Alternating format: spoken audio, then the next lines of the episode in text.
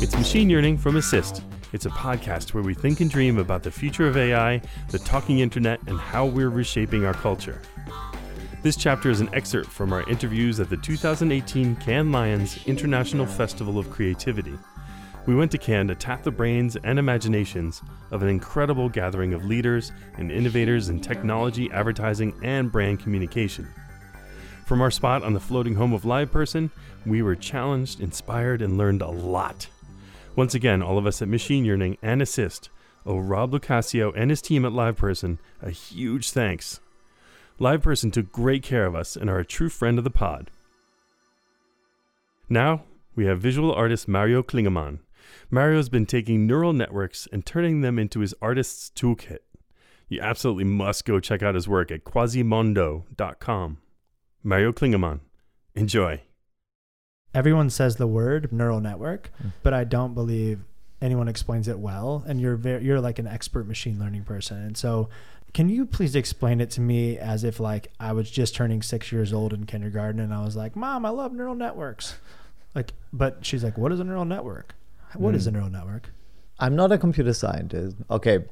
But the way I understand it. So actually, let me give you a metaphor. Please. Imagine a laundry machine. Like the one where you put in all your jeans and, uh, and socks and everything, and then you wash it and then you pull it out. And that is your data, actually. And uh, maybe, well, I don't do the laundry that often, but usually things are kind of intertwined and twisted and something. But imagine every piece that is in there is is data. And uh, the jeans is the dogs, and whatever you pull over is the cats, and the socks are, I don't know, mobile phones. And mm. you now the machine tries to tell them apart. And what the neural network does is kind of find the best way to untwist this ball of laundry. So in the end, it lays them all out nicely in a certain plane, and then it can say just, okay, on the left is is my jeans, then next to it is the pullover. So, but in the end, it's like you untwisting the laundry by a mathematical operation. And mm. so, but the data is kind of hanging together. The data is the leg of your jeans, which should stay together. You don't want to rip it apart. And uh, so, yeah, it's kind of a weird rotation, transformation. That's all that happens inside of these neural networks. In a way, a way to untwist or twist the data. So in the end, the model can just do very simple kind of cuts and say everything that's left of, of this line is category A, and everything that's to the right is category B. And yeah, so twisting and turning. And yeah. That's amazing. Not sure if that helped. No, uh, it helped me a ton. Okay. Uh, what is the most inspiring thing that you're excited about? I actually, I don't like the word inspired. That's uh, why. Hold on, start there. I think that's a great, great answer. Why don't you like the word inspired? Ah, because it's kind of being misused. So I, I get that a lot. That people say, I was inspired by something, but in the end, it's just more like, oh, I saw this and I copied it. And inspiration in my eyes is something that you see something and then you get a different idea. For me, it's the most important is to try to find inspiration outside the domain that you are in, or that where you're trying to something to solve. If inspiring is copying, then you're inspired about things that you've never seen before, then how do you find things you've never seen? Well, you have to give serendipity a chance.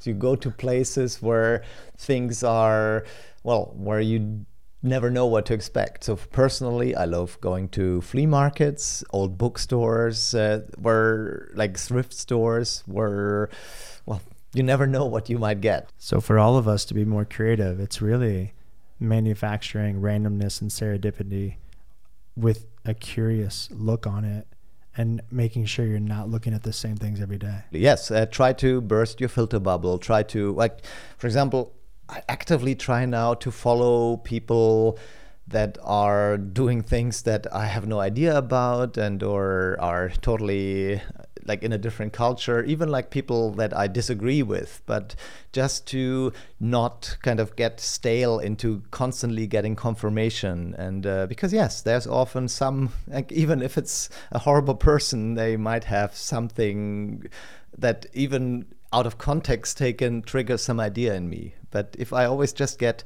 confirmation in my beliefs, then usually that, well, I need challenge.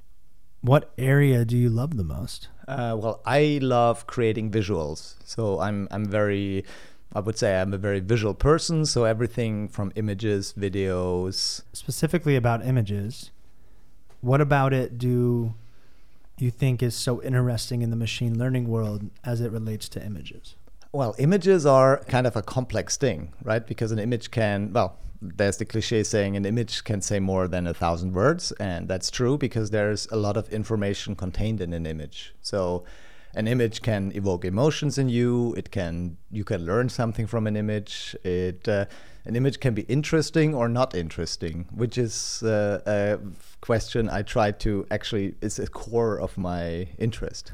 Well, how do you know what is, what what is interesting as a as a question? Define interesting. So there's something about images that uh, cannot put a word on because it totally depends on what you have seen before, but it's definitely this thing like something you have not seen before or that in your understanding of the world does not make sense or does not fit together. This is, these are things that usually come to your attention because it might be dangerous, it might be something you want to eat. So um, the problem was for a long time, this kind of complex information, like how do you analyze an image and, and figure out if there's something in it uh, that is interesting, was not, you could not tackle using the classic techniques. But since neural networks are kind of more modeled after our hu- visual perception system, they behave in a similar way. And suddenly you can actually turn an image into a bunch of very few numbers, and then you can start mathematically comparing them. If I'm an artist or someone making something, is it possible for me to know what people are interested in now based on all the data and and understand if what I just made is different enough to be interesting? Well, you can measure if what you do now is different enough is different to what is done around you. That is possible. If it's interesting, mm, I would say you lack the information about that. So you, you would have to make some tests. So there are no universal models. That's the other thing. So usually you have to cater, train these models for the question you want to ask. That's the tricky thing. It always comes down to asking the right question. Yeah, and especially, for example, in neural networks, you also have kind of the uh, the separation sometimes between content and style. So there's this, like in a chemical process, you can kind of distill something like uh, certain elements that make this up. And what is the difference between content and style? Style is everything that is concerned with superficial layers like color and texture and uh, like this type of brush strokes. And content is actually the semantic meaning, saying like, oh, I see a dog there, I see a house. Uh, and neural networks are able to, in some way, tell them apart. And then it allows you to do things with that, like style transfer. Is there style in writing? Because like, oh, yeah. like commas or breaks or word structure or oh. sentence structure? Or choice of vocabulary, absolutely. So adverbs. You can statistically, like you take the work of an unknown author and map it, like analyze it by le- length of sentences, length of words, uh, kind of size of vocabulary, and can make a map. And then you distinguish prose from uh, from poetry and uh, certain authors. So you get these clusters. And uh, so in some way, I believe, yes, you could do style transfer. I mean, you know the technique of style transfer. So you take two images and you separate them into style and content, and then you exchange them, and then you can have something like a portrait look like a painting by Van Gogh. I believe mm. you can do the same with text. So you could take the Bible and a detective story, and then have Make the, a new Bible. have the detective story uh, read read like it's written, like the Bible, and, and the opposite way. And uh, wow. well, I haven't seen that done yet, but I believe it, it is, will be possible, or maybe somebody has done it and just missed it.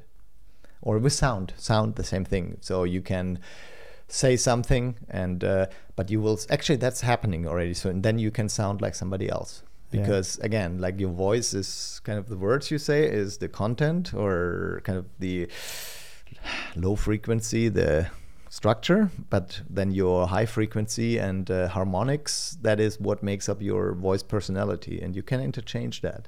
So when I saw Google Duplex, then basically what they innovated on with John Legend's voice, or the, it sounding like someone, is that they've now have a machine that can copy style. Is that what happened? Yeah, yeah. So there, this is just happening right now. So wow. you can uh, start singing like uh, Aretha Franklin or so, maybe, or, so. I don't know, or whoever you like. So this is coming, definitely. Yeah, and it will be interesting for pop music. I mean, for sure. Yeah. Thank you very much. Hey, it was a pleasure. Absolutely. Hey.